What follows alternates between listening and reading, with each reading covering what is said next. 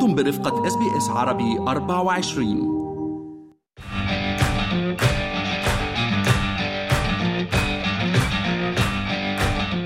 هل تعلم أن للذهب في أستراليا عاصمة؟ وتنتج هذه العاصمة 900 ألف أونصة من الذهب في كل عام وتقدم تجربة رائعة لمن ينضمون إلى الجولات المصحوبة بمرشدين في مناجم التنقيب عن الذهب نزور اليوم مدينة كالغورلي في ولاية غرب أستراليا على بعد 560 كيلومترا شرق مدينة بيرث. تأسست المدينة في عام 1893 بعد التنقيب عن الذهب في المنطقة وإيجاده فيها لتعرف باسم Golden Mile وبحلول عام 1902 وصل عدد السكان فيها إلى 30 ألف شخص وفتحت فيها 39 حانة. وتعد هذه المنطقة واحدة من أغنى رواسب الذهب في العالم. اسم كالغورلي مشتق من كلمة كارل كورلا بلغة السكان الأصليين المعروفة بوانغاي وتعني مكان الكمثرة الحريري.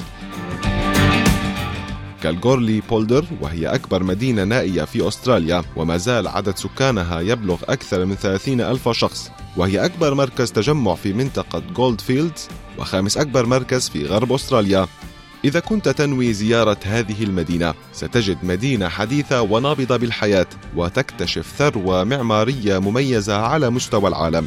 تعتبر كالغورلي لغزا من نواح عديدة لأنها مختلفة عن باقي الأماكن السياحية الأسترالية الأخرى فهي ليست مدينة لقضاء عطلة على وجه التحديد.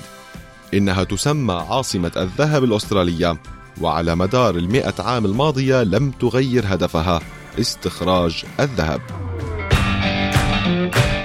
تتميز المدينة النائية بسحر فريد ستجده في كل شارع من شوارعها وتقدم عددا لا يحصى من الأنشطة التي ستجد منها ما يناسب مزاجك واحتياجاتك الفردية والعائلية. هناك ستتعرف على تاريخ ثورة الذهب وتكتشف المباني الأثرية الكبرى التي سكنها أوائل الأوروبيين. وعمليات التعدين الضخمة التي حصلت في المنطقة وستزور حقول الأزهار البرية المحيطة بها وهي أكثر إبهارا في فصل الربيع. هناك ستقوم في جولة في بلدات الأشباح التي كان يسكنها المنقبون عن الذهب عندما تم اكتشاف المناجم. يمكنك الوصول إلى كالغورلي عن طريق الجو أو البر أو السكك الحديدية أو الجولات المنظمة المصحوبة بمرشدين من مدينة بيرث. القيادة إليها ستكون على طريق السريع الشرقي العظيم في رحلة برية تبلغ مسافتها 600 كيلومترا. على الطريق إليها توقف لتركب أو تشاهد أكبر الأمواج الأسترالية في منطقة ويف روك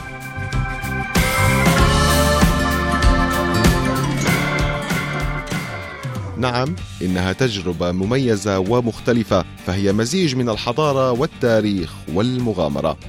يطلق عليها السكان المحليون اسم كال وهي موطن لواحد من أكبر المناجم المفتوحة في العالم والمعروفة بسوبر بيت ويبلغ طول الحفرة فيها 3.5 كيلومترا وعرضها 1.5 كيلومترا وتنتج 900 ألف أونصة من الذهب في كل عام وتقدم تجربة رائعة لمن ينظمون الجولات المصحوبة بمرشدين في مناجم التنقيب عن الذهب.